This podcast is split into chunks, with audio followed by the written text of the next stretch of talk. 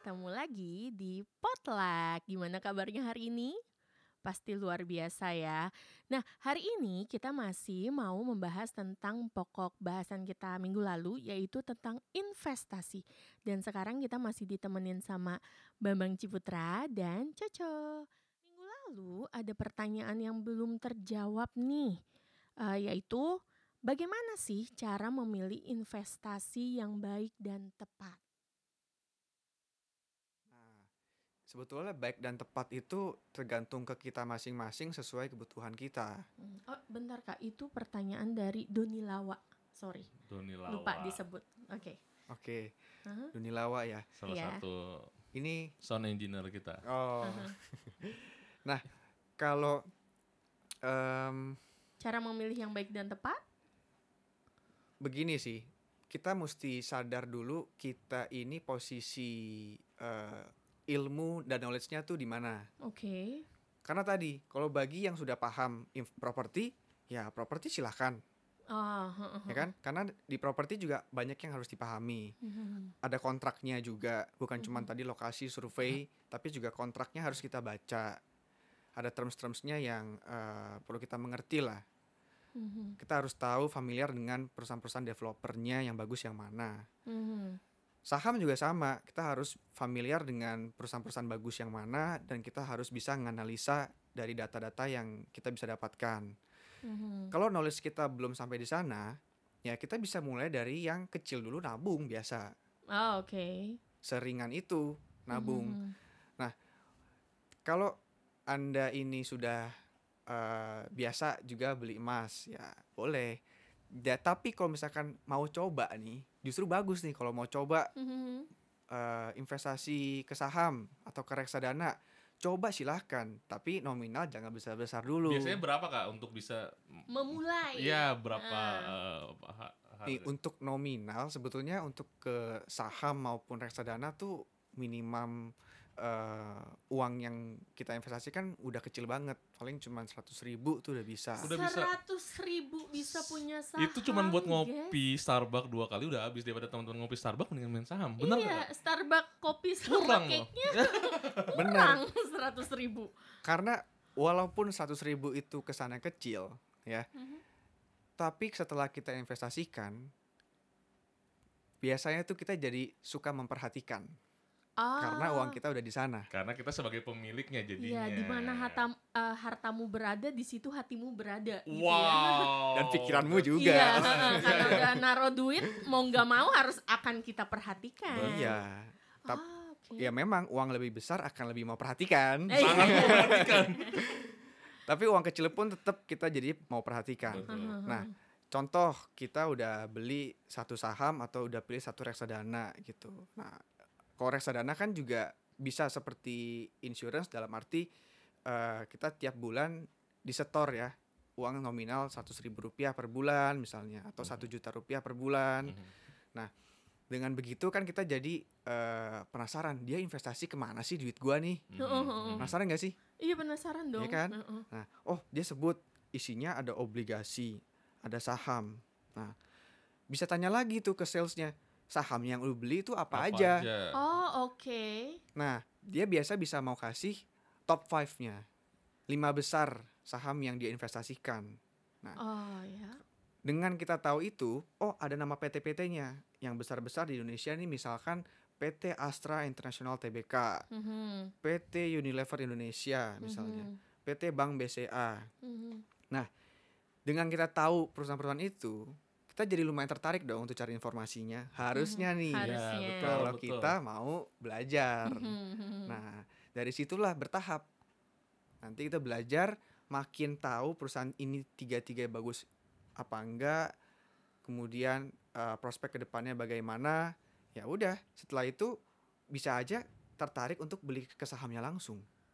Oh. Karena kalau kita beli uh, investasi di reksadana, mm -hmm kan ada yang ngaturin yeah. fund manager mm -hmm. jadi pasti ada fee fee-nya ah, oke okay. ya, enaknya ya. kitanya nggak repot nggak repot uh -uh. Mungkin fee-nya per tahun misalkan eh, tiga persen dua persen ada juga yang lebih gitu dari nilai investasi kita nah jadi kalau misalkan return kita dapat secara jangka panjang tadi kita bilang 18%, Mhm.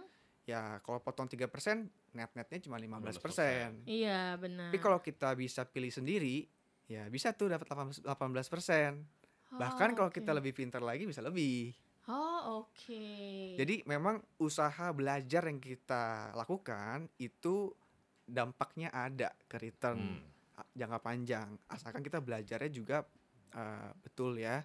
Mhm. Karena kan banyak uh, orang yang main saham itu adalah trading saham jangka pendek jual beli melalui grafik aja. Oh, iya benar-benar. Ada bedanya trader sama investor. Beda. Aha, kalau yang trader, yang trading itu cuma jangka pendek.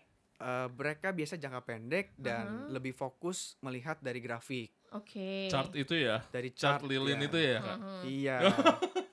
nah, Oke. kalau investasi justru nggak fokus di grafik, dia fokusnya itu di uh, kinerja perusahaan Aha, jadi jangka panjang. untuk investasi jangka panjang. Oke. Kita lihat perusahaan ini apakah kinerja bagus, dimiliki oleh perusahaan yang eh, dimiliki oleh orang yang memang uh, baik, uh, Mhm. bukan ingin mengambil uang dari perusahaan karena ada di bursa perusahaan-perusahaan seperti itu Oh, gitu oke, yang. Uh, pemiliknya mau ngambil keuntungan dari uh, uang yang ada di perusahaan yaitu Ah. ada uang publik kan di sana Iya, iya, benar. nah benar. kita harus berhati-hati menghindari yang seperti itu Oke, jadi balik lagi ke pertanyaan Doni tadi ya, cara inve- eh, milih investasi yang baik, baik dan tepat, ya balik lagi ke diri kitanya. Kalau kita merasa cukup mampu untuk melakukan investasi sesuatu, Hmm, silakan lakukan. Tapi kalau belum, yang aman reksadana aja dulu, ya gitu ya. Nah, kalau di reksadana itu ya, saya tuh suka lihat gitu ada yang kayak di Tokopedia, di Bukalapak tuh eh, ada Mm-mm. reksadana kayak gitu. Nah, itu salah satu tools yang aman dan menguntungkan nggak sih berinvestasi di situ? Tokopedia dan Bukalapak itu kan konsepnya marketplace ya Mhm. jadi mereka hanya uh, seperti pasar gitu mereka Oke. sebuah pasar yang menawarkan uh, instrumen dari perusahaan A perusahaan B perusahaan C Mhm. reksadana perusahaan A, reksadana B, reksadana C. Jadi sebetulnya ketika kita beli reksadana di Tokopedia, kita sebetulnya belinya reksadana uh, perusahaan tersebut. Oh, Oke. Kita percaya pada fund manager uh, reksadana tersebut. Jadi Tokopedia dan Bukalapak hanya platform untuk membantu kita bisa mencari reksadana dengan mudah di sana. Heeh. Tapi itu eh, termasuk yang direkomend gak sih kak? Eh, bagus sih Tokopedia. Saya ada pengalaman juga beli di Mhm, sana. mhm. Oke. Oh, Oke, jadi Iya. kalau yang buat kita awam-awam gini nyoba di Tokopedia oke lah ya gitu. Iya, ada Tokopedia, Bukalapak, kemudian yang memang platform khusus reksadana Bibit namanya. Bibit. Oh iya pernah dengar, pernah dengar. Ya, Oh itu juga bagus, untuk Bagus. pemula. Oke oke. jadi mereka sudah kumpulin berbagai macam reksadana ada di aplikasi itu. Mhm. Cuman nggak harus reksadana atau saham tadi ya. Sebetulnya investasi properti itu juga bagus. Karena tadi yang saya bilang di awal, properti dan saham itu merupakan aset produktif. Oh Yang Cuman- nilainya terus bertambah ya, Kak? Betul, nilai bertambah dan mereka tuh bisa menghasilkan menghasilkan. buat Mm-mm. kita. Nah ada juga tuh pertanyaan kalau misalnya mau investasi properti, Mhm. lebih bagus investasi rumah atau tanah? ini em, satu yang perlu ditanya dulu apakah kamu udah punya rumah tinggal Oke. kalau eh, belum rumah, punya rumah tinggal Mhm. nanti kan pengen dong punya rumah tinggal sendiri Mhm. ya tentu biasanya orang akan beli rumah Mhm. di mana rumah itu sebetulnya ada bangunannya ada tanahnya Tanah dan bangunan. tanah Iya, dan bangunan iya, maka betul. sebutannya ya Iya. Heeh. nah tapi kita perlu catat juga kalau nilai bangunan itu itu tuh bisa Turun. menurun Tuh. Yes. karena bangunan itu kan lama-lama bisa rusak, Rusak, perlu iya. diperbaiki ya kan Mhm. nah ibarat kata tuh bangunan tidak diperbaiki pasti nilai turun Oke, nah kalau mau bangunan tetap bagus sampai nanti harus di maintain. harus di maintain direnovasi nantinya Mhm. kan nah oleh karena itu yang lebih berpotensi naik harga itu adalah tanahnya Tanahnya. Oke. kalau kita udah punya rumah kita hanya ingin investasi doang Mhm. ya kita bisa beli tanah aja Lebih baik beli tanah. iya Tapi kalau kita beli tanah, kita nggak bisa ke bank tuh untuk minjem. Oh. Karena kan bank eh, tidak memberi pinjaman untuk membeli tanah. Ya, ada Mhm. fisik Jadi bangunan. harus kumpulin uang dulu yang banyak Iya. Oh, untuk beli oke. tanah, ya kan? Nah, tapi kalau beli rumah itu bisa Cicil, Cicil, KPR. atau apartemen gitu kan. Tapi apartemen itu kan bangunan aja kan. Mhm. Jadi ada potensi tanahnya. kenaikannya juga nggak tinggi. Oh. Jadi memang bangunan apartemen bisa naik harga karena misalkan lokasinya bagus. Mhm. Kemudian kita beli saat belum jadi. Oh iya. Nanti pas jadi lebih mahal lebih mahal. gitu. Tapi setelah jadi potensi kenaikannya biasa kalah dengan tanah. Oh, oke. Ah, besok Ayo mau beli tanah. Dua karung. Buat nanem. Beda ya, itu bukan investasi ya. Oke, oke. Aduh, seru banget ini banyak sekali pertanyaan yang ada. Nih, ada lagi pertanyaan. Eh, nah, ini kan sekarang sekarang lagi masa pandemi nih, Mm-mm. COVID-19 kan. Di saat pandemi ini, investasi apa sih yang bagus dilakukan? Ini ada dua orang nih yang nanya kayak gitu. Dan aman. Ini pertanyaan dari Ratna Amelia dan No Name. Kita sebut saja tadi Mawar ya. Sekarang eh, Melati. Melati. Melati. Em, saat kondisi sekarang Mm-mm. Kan yang tadi Berbahagia properti juga ya. lagi turun. maksud saya begini saya mau ngomong saat ini kalau teman-teman masih ada yang eh, memikirkan mau investasi di hari begini eh, Luar biasa. iya patut Oh, bersyukur Oke, oke. Ya kan karena artinya kalian punya tabungan Oh iya. Bagus. Oh iya. Iya, karena sekarang kan fokus orang kan hanya untuk bertahan hidup. iya anda patut bersyukur karena nggak semua orang bisa seperti anda Mhm. dan yang belum seperti anda eh, boleh belajar untuk menabung ya Oke. Dalam ya, oke. kalau kondisi saat ini mau beli aset apa nah kalau saya pribadi saya akan cari aset yang lagi murah Oke. Yang kondisi saat ini aset itu turun, coba kita runut ya. Kalau dari tabungan kan nggak akan ke mana-mana kan, harga naik turun nggak ada kan. Mhm. Mhm. Emas justru lagi naik Lagi naik, sekarang, heeh. ya kan. Berarti nggak lagi murah dong. Iya. Terus berikutnya eh, dolar fluktuatif tergantung global, Iya. Mhm. isu global banyak. Jadi kita belum tentu bisa pasti menentukan arahnya ke mana. Mhm. Nah, yang berikutnya properti dan saham. Dua-duanya ini turun sebetulnya. Mhm. Jadi tergantung eh, knowledge kamu tadi ada di mana. Karena kan kalau beli saat ini itu kan kita nggak keburu belajar kan, Iya. langsung mau beli sekarang gitu. Nah, art- kalau nggak keburu belajar berarti yang mana dulu nih yang knowledge kita ada. Hmm. Dua-duanya boleh. Saham tadi termasuk ada reksadana ya, Oh ya. gitu. Nah, kalau misalkan eh, anda udah familiar dengan properti silahkan. Mhm. Kalau anda udah familiar dengan saham silahkan. Mhm. Kalau belum familiar dengan saham tapi mau coba reksadana bisa Mhm. karena saat ini harga ya masih jauh dari atas eh, akhir tahun kemarin jauh masih sekarang lebih murah mungkin masih lebih murah sekitar 20-30 persen dibanding akhir tahun lalu gitu.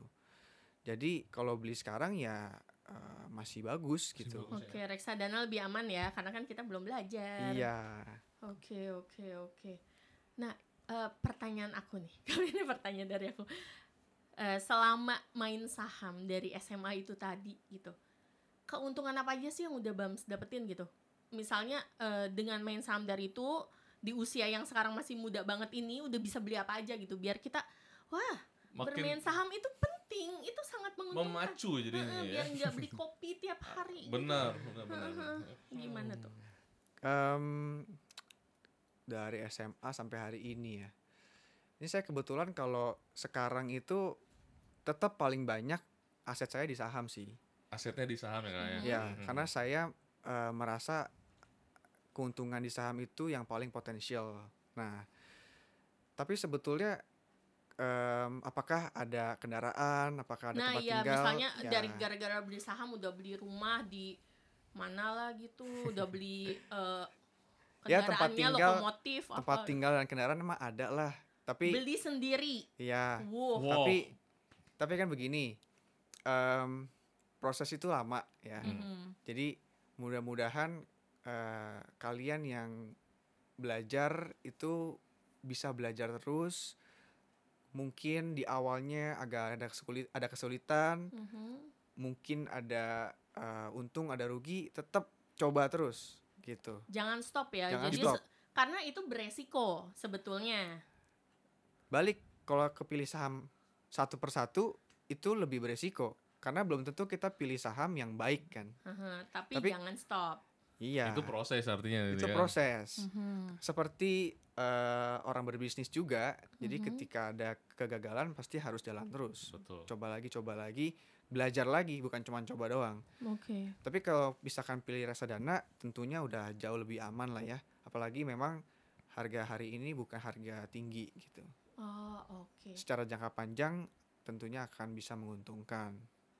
Oke, berarti kalau ditanya kapan sih kita harus mulai berinvestasi ya sesegera mungkin. Segera. Sesegera Itu mungkin. jawabannya ya. Ketika kita mau, kita ada niat, pasti kita bisa alokasikan uang kita untuk investasi. Harus di bold tuh jika ada niat. Karena kan kadang niatnya, Niatnya ya. susah ya. Heeh, Anak-anak milenial lebih milenial lebih konsumtif gak sih? iya gitu. Nah. Jadi bukan aduh nggak cukup ini gimana bisa untuk kehidupan sehari-hari. Tapi kalau ada niat itu tadi dengan berhemat kitanya pasti ada alokasi dana yang cukup untuk kita berinvestasi itu ya. Mungkin ada tips untuk membantu berpikir bahwa em, kita tuh patut nabung, patut investasi. Mhm. Em, banyak dari kita tuh sebetulnya posisinya jauh lebih beruntung dibanding orang-orang lain. Mhm. Kita patut bersyukur. Kita udah ada income misalnya, kita ada pendapatan yang cukup. Em, janganlah kita hamburkan untuk eh, hal-hal yang sifatnya kebutuhan tersier gitu. Iya, yang sebenarnya nggak di Nggak ada juga nggak apa-apa. Iya, gitu. benar. Contoh, kita kalau makan sehari kan tiga kali cukup harusnya kan. ya. Nah, berarti kalau mau jajan ya boleh, bukan sama sekali nggak boleh, tapi ya satu kali cukup lah Oke. jajan gitu. Kak sindir saya. Nah, saya juga ya. Nah, makasih loh. Terus em, itu dari segi makan, kemudian Hmm. dari segi untuk beli-beli barang-barang konsumtif lain seperti handphone, kendaraan motor atau mobil gitu kan. Itu kan barang-barang konsumtif yang harganya pasti turun kan nantinya Iya, kan. betul. Artinya kita mesti beli barang itu memang sesuai kebutuhan aja. Ah, sering kali anak muda tuh belinya nggak sesuai kebutuhan ya. Iya. Malah kepinginan yang Heeh. Emang sih kita saya pun juga ngerasa kok saya bisa terbawa rasanya pengen ikutin lifestyle teman saya. Mhm. Kan income gua sama dia sama. Aha, Kenapa gua nggak bisa afford yang dia afford gitu Mhm. kan? aha. Tapi kalau saya balik ke goals jangka panjang, kita perlu punya mindset bahwa hidup kita tuh nggak cuman hari ini. Hidup Oke. kita nggak cuman hari ini, nggak seminggu ke depan doang, tapi kita bisa hidup puluhan tahun ke depan. Yes, benar. Oleh karena itu pasti kita punya dong tujuan-tujuan goals di jangka panjang kita mau punya apa. Mhm. Kemudian pasti kita ingin juga bisa bantu banyak orang, Iya benar. bisa bermanfaat buat banyak orang. Iya, iya. Andai kata beginilah, andai kata kita udah punya rumah, udah punya mobil, Mhm. setidak-tidaknya nih tujuan kamu itu nanti bisa ngumpulin uang untuk Mhm. bisa bantu orang.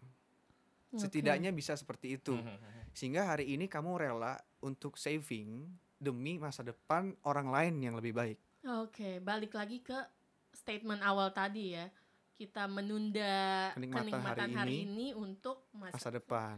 Terserah kalian mau sebut untuk kenikmatan Anda lagi Mhm. masa depan yang lebih baik atau buat keluarga Anda Oh, atau iya, bahkan benar. orang yang lebih banyak lagi. Mhm. Karena sebetulnya banyak eh, investor yang sudah sukses. Contoh yang di Indonesia, Lo Keng Hong yang kita biasa sebut Warren Buffett Indonesia. Oh iya iya tuh. lagi hits Lagi hits. Tahu kan. Warren Buffett? Warren Ah, Buffett ah. itu kan eh, orang terkaya kedua ketiga di dunia lah, Mhm, yang fortune-nya dari investasi. Nah ini yang ter- yang terkaya di Indonesia dari saham Lo- Pak Lo Keng Hong, termasuk Warren Buffett itu dia banyak menyumbang Ah, Nah, oke. dari hasil investasi yang banyak itu mereka banyak menyumbang akhirnya saat ini. Kita inginkan bisa bermanfaat buat banyak orang. Benar. Nah, seenggak-enggaknya kita pikirin lah banyak orang itu. Kita nggak pikirin buat diri sendiri aja, Nggak tapi cuma selfish ke kita diri kita Betul. terus. ah. Nah, daripada kita selfish kita hari ini yang kita nikmatin uangnya untuk konsumtif tadi, Mhm. coba kita berpikir seperti itu. Wow, Ini pengen tepuk tangan. Tepuk tangan. Tapi ini pemikiran yang keren banget sih. Keren banget, ya. milenial milenial sekarang tuh harus berpikir seperti itu ya. Iya benar, Gitu. bukannya gaya hari ini Karena iya gaya hidup kita. Karena gaya hari ini ya memang sih mungkin dilihat orang keren aja, tapi Tapi besok-besok berlalu loh. Iya benar. Besok-besok kalau misalkan lima tahun lagi ternyata kamu nggak punya tabungan, kamu malah jadi nggak keren lagi. Iya betul. betul Heeh. betul betul. Apalagi nih kelihatan banget nih di masa pandemi ini gitu, yang orang-orang nggak punya tabungan tuh Betul. sangat tersiksa gitu. Iya. Iya penting ya menabung dan berinvestasi. itu Benar pentingnya penting. artinya mengelola ada pos-pos dari penghasilan kita sebagian bes- eh, taruh di saving, sebagian Ya. nggak cuma untuk konsumsi aja kak ya. Nah Iya. piramidanya tuh udah kita bahas minggu lalu. Eh, Mantap. coba nonton eh, dengar podcast kita yang kemarin. Oke, nah eh, sekarang kita mau langkah praktisnya nih kak. Jadi misalnya sekarang nih, saya mau mulai oke baik saya akan saving, mau mulai investasi. Langkah praktis yang harus kita lakukan. Pertama gitu. Pertama, eh kita siapin uangnya ya. Oke, ya itu sangat penting ya. Wah itu sangat, itu Itu yang- instrumennya. Wow, ini mind blowing. Kalau nggak punya uang gimana kita mau main saham ya? Iya iya iya. iya. Eh, kan nggak harus saham. ya. Tapi ya benar. Pertama siapkan uangnya. Setuju? Mental apa mental dulu apa gimana? Mental, siapkan mental nggak? Enggak ya, uang ya. Nah, mental itu penting. Oke. Kita jangan stop eh, berpikir bahwa uang yang ada hari ini itu akan berkembang di masa depan. Karena nilai kalau nilai uang kalau kita investasikan dari hari ini ke masa depan itu akan Mhm. bertambah. Investasi tadi syaratnya itu ya, kita investasi Oke. ke tempat aset produktif. Oke. Kalau kita udah punya mindset jangka panjang, Mhm. kemudian kita punya disiplin Mhm. untuk mau mengalokasikan uang kita ke investasi, kita kalau misalkan mau eh, nabung yang model deposito ya nggak apa-apa silahkan bisa ke bank. Mhm. Kemudian untuk kalau modelnya mau obligasi dari bank bisa, reksadana obligasi pun ada, Oke. reksadana saham pun ada. Ada. tinggal googling cari reksadana saham atau reksadana obligasi atau bisa langsung cari ke aplikasi tadi yang udah disebut di Mhm. Tokopedia ada di Bukalapak, Bukalapak, bibit. Bibit Mhm. gitu. Nah, di sana Anda bisa eh, buka aplikasi di sana. Ada yang mesti diisi lah data-data pribadi. Mhm. Nah, setelah itu nanti bisa pilih deh mau yang mana ya. Oke, jadi yang pertama siapkan mental. Kalau kita emang niat disiplin untuk investasi Mhm, jangka panjang itu ya, enggak. mhm. Oh sekarang investasi bulan depan nah nggak usah lah jajan dulu gitu nggak ya. mental itu penting. Yang kedua siapin uangnya. Iya. Yang ketiga googling aja gitu ya. Iya, Cari zaman sekarang udah mudah banget Oke, cari eh, instrumen yang tepat yang Buat diinginkan. yang diinginkan, yang kira-kira kitanya mampu dari Mm-mm. segi finansial dan knowledge, gitu ya. ya. Dan langsung lakuin aja. Yes, kalau misalkan udah rasanya nyaman dan paham tentang itu, nggak masalah. Mudah banget ya investasi Iya. zaman sekarang tuh ya. Udah mulainya dari minimal uang yang 100 ribu tadi kita udah bisa investasi. Tapi Ya. jangan sampai ini loh investasi online yang kita tidak ketahui Nah, itu iya, iya. bagus apa cara, tidak. Cara gitu. kita tahu kalau itu investasi bodong itu gimana sih kan Hmm, banyak hmm, nih yang hmm. eh, sering kita dengar ya investasinya ternyata bohongan gitu. Investasi itu perusahaannya harus terdaftar di OJK. Oke. Ya. Karena terdaftar di OJK itu perusahaan sudah eh, diverifikasi lah oleh mereka. Mhm. Ada juga yang disebutnya kalau fintech fintech zaman sekarang tuh Mm, mm, mm. diawasi OJK. Mhm. OJK itu adalah eh, regulator Oh, iya. ya kak. OJK itu eh, otoritas jasa keuangan itu eh, badan yang bisa mengatur eh, kegiatan investasi di Indonesia. Yes, bukannya ojek ya, ini OJK. Oke. Em, kalau ke sekuritas Mhm. atau reksadana tadi yang saya sebut reksadana itu eh, mereka biasanya sudah terdaftar di OJK. Oke. Tapi justru yang lebih ke diawasi OJK itu yang fintech-fintech ini eh, ini menurut saya berbeda. Mhm. Karena fintech-fintech itu sebetulnya bisa dibilang eh, namanya peer-to-peer lending Oh, heeh, heeh. yang mereka itu menemukan orang yang ingin menginvestasikan dengan orang yang mau minjem. Iya. Nah, tapi mereka tuh biasanya sih eh, segmennya retail, Oke. Ya. personal ke ke sekelompok investor ke sekelompok peminjam gitu. Mhm. Tapi sebetulnya kan kita nggak kenal sama yang minjem. Iya. Nah, ad- ada juga eh, yang memang fintech peer to peernya tuh ke perusahaan. Oh iya, heeh. Tapi juga mereka belum tentu disclose kasih tahu nama perusahaannya apa. Oh. Terus gimana cara kita kenal? Mhm. Nah, kalau buat saya pribadi, investasi ke tempat yang saya nggak kenal itu saya nggak berani. Ah, itu sama aja beli kucing dalam karung. Betul. Oke. Nah, saya ingin investasi ke tempat yang saya kenal. Mhm. Nah, kalau contoh tadi reksadana, ya kita harus tahu perusahaan reksadana yang mengelola uang kita ini perusahaan bagus bukan? Seberapa besar dia perusahaannya, sudah histori di Indonesia atau di dunia udah berapa lama gitu. Mhm. Nah, Kalau beli saham langsung juga sama. Bahkan saya harus melihat laporan keuangan lebih detail lagi mengenai kinerja. Nah, kalau yang peer to peer lending itu biasanya kita nggak bisa terlalu kenal Iya. dengan yang minjem. Nah, jadi saya biasa hindari karena juga em, mereka juga bisa ngasih return lumayan tinggi ya, Iya, Mm-mm, benar. mm-mm. Bisa sampai 18 sampai 20 persen 21 ya. 18. persen ada tuh. 20%. Iya, iya, iya, iya. Kalau itu kita invest di sana, itu kalau secara jangka panjang agak bahaya karena mereka pun biasa minjem pendek-pendek. Oh Iya, iya. satu bulan. Iya. Dua minggu Dua ada. minggu. Ya, ada perus ada juga kalau yang modelnya perusahaan ada yang enam bulan, Tiga Mhm. bulan. ada juga sih bulan. yang setahun. Ya, Ah, heeh. Tapi itu artinya kalau mereka mau menerima eh, uang pinjaman dengan membayar bunga 18% setahun, di mana pinjaman di bank itu bisa sekitar let's say 10-11%, Mhm. artinya nih mereka beresiko. Iya. Kalau beresiko, bisa aja saya berani kalau saya kenal perusahaannya, saya tahu, Ah, saya oke, tahu oke. orangnya siapa yang minjem gitu.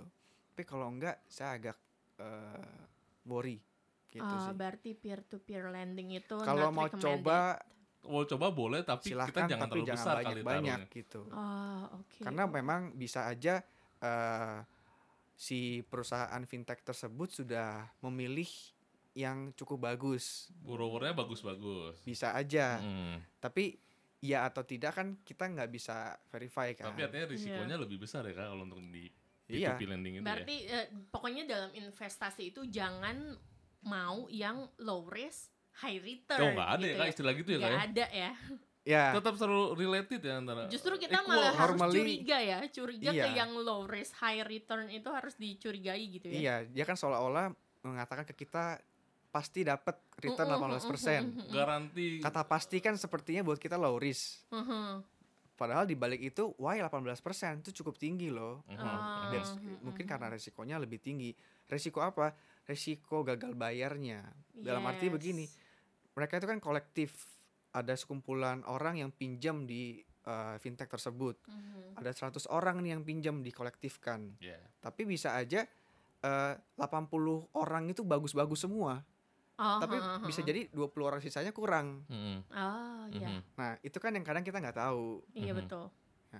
Jadinya uh, hati cobalah kalau coba ke sana jangan terlalu besar dulu lah. Oke, sama jangan mau kalau ada yang nawarin, Pas. yuk sam- ah, saham ini deh, jangan mau gitu ya. Kalau yang kita nggak tahu, kan suka banyak tuh iklan-iklan yang abis Iya. misalnya nontonin eh, YouTube gitu kan endingnya ada yang Oh atau iklan gitu. atau ada juga kan yang contoh kayak aplikasi eh, Dinamo, oh Binomo bukan Dinamo itu kan itu sebenarnya instrumen investasi tapi bahaya juga ya kak.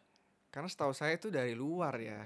Jadi yang tidak terregister di OJK. uh, uh, Oh, pokoknya intinya kalau investasi itu kita harus cari yang diawasi sama OJK ada itu tadi. license-nya, ada register. Iya. Ya, ya, ya. Cari yang aman, Karena- aman saja. karena kan kalau ada di Indonesia di OJK itu kan diawasi kan. Iya. Tiap tahun diawasi. Mhm. Dan kalau misalkan terjadi apa-apa eh, biasanya tuh pemerintah tuh nggak akan tinggal diam. Oh, Oke. lebih mau backup. Tapi Mhm. kalau di luar sana ya lebih nggak di backup lagi. Iya betul betul. Gitu. Contoh aja seperti nabung di bank aja Mhm. itu ada rate yang dijamin LPS, interest rate Iya. tergantung nih kita, kita nabung deposito. Kalau Mhm. depositonya itu interest rate-nya sama dengan uh, interest rate yang dijamin oleh lembaga LPS. penjamin simpanan LPS, Baliknya full. kita kalau misalkan perusahaan banknya itu bangkrut, uang kita balik full, dijamin Oh, oleh LPS mm-mm. tersebut. Tapi kalau kita terima tabungan yang rate-nya di atas interest rate LPS, Sisanya Ya. enggak ya, sisanya nggak enggak. dijamin. Iya. Jadi jangan tergiur juga. Ya emang ada sih contoh banyak kayak instrumen eh, perusahaan kayak BPR dia bisa atau bank bisa kasih special rate. Tapi sebenarnya kita harus mengetahui yang dijaminkan LPS sebesar itu. Jadi artinya ketika ada Iya. loss di luar eh, di di atas jamin LPS itu kita loss ya kak ya. Oke, Iya. intinya jangan mudah tergiur sama yang nggak pasti nggak pasti itu ya. Iya, jangan tergiur iya, tapi kalau misalkan ditawarkan boleh riset dulu. Oh oke, jadi Cari emang tahu. riset, cari tahu, Lebih banyak baca harus ya, banyak ya. baca, Ih, itu kunci Iya. banget ya banyak baca, banyak belajar biar nggak dibohongin orang. Iya. Betul. That's right. Oke. Aduh, seru banget omongan kita kali ini. Gitu tapi eh, udah dua episode kayaknya nggak Wow, mau ya? lama-lama banget Nggak Padahal berasa kita ya? nggak berasa ngobrolnya gitu Eh, oke karena ini tetap harus diakhiri ya ada permulaan pasti ada akhirnya Alah. Oh, oh, oh. Bams Ya. closing statementnya Bams buat kaum millennials di luar sana nih yang seperti aku investment illiterate ini yang kita nggak ngerti apa apa soal investasi dan belum mulai investasi apa nih kira-kira Em, kita anak muda harus punya goal oke dalam hidup ya dalam hidup, harus punya tujuan hidup. Mhm. Em, beruntung mereka yang bisa dapat tujuan hidup dari muda, bahkan dari umur di bawah 10 tahun. Mhm. Karena kalau mereka punya tujuan hidup tahu lebih awal, mereka akan geraknya tuh terarah. Mhm. Untuk mencapai sebuah kondisi yang eh, expert, yang mahir di bidangnya, itu tuh sedengar saya bisa butuh waktu 10.000 jam. 10.000 jam oke Itu bisa 10 tahun, bisa lima Mhm. tahun, tergantung kita seberapa rutin ngelakuin hal itu. ya spending time di Ya, situ Tapi Mhm. ketika Anda start lebih muda untuk tujuan itu, Anda akan lebih mencapainya Lebih lebih, cepat. cepat. lebih cepat betul, Betul. Bagi yang teman-teman yang eh, belum tahu tujuan hidupnya apa, coba gali, coba sana sini, Mhm. coba direnungkan juga, em, coba temukan deh, karena itu bisa mempercepat kesuksesan kalian juga. oke Dengan ingin mencapainya tujuan itu, itu juga pengaruh ke habit kita hari ini.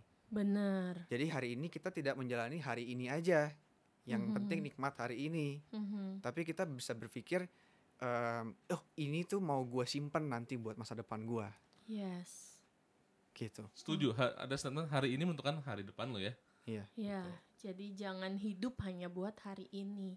Mm-mm. Tapi kita masih mungkin masih bisa hidup 10 tahun lagi, 20 tahun lagi, 30 tahun lagi dan mau jadi apa kita di masa depan tergantung, Tergantung apa yang kita, Kita, lakukan, lakukan. hari, hari ini. ini. Jadi buat yang belum mulai investasi, Coba mulai dipikirkan coba sih. mulai dipikirkan. Yang nggak suka nabung Coba mulai dipikirkan lagi. harus nabung. Gitu Betul ya. banget.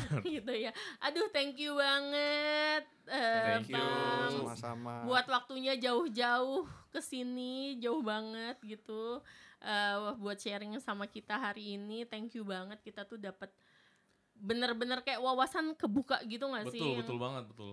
Yang jadi langsung pengen ayo iya ya kita tuh hidup bukan buat kenikmatan kita hari ini aja Gak tapi cuma spend uang money buat konsumtif, Iya, jalan-jalan tuh heeh. perlu tapi harus Tapi ada kita cost harus- savingnya ya. ha-ha, buat masa depan yang lebih baik kalau bukan buat masa depan kita aja tapi bisa masa depan Orang lain. keluarga dan masa depan orang lain supaya kita bisa juga membantu lebih banyak orang Amin. Terima Wow. kasih banyak Mbak Bams ya Thank untuk you, Kak waktunya. Bams. Thank you banget kita benar-benar diberkati banget hari ini. Oke teman-teman, terima kasih yang udah dengerin kita dari awal gitu ya sampai akhirnya Eh, waktu juga memisahkan kita. Ya. Sampai jumpa di potluck-potluck yang lain. Selamat menikmati harinya.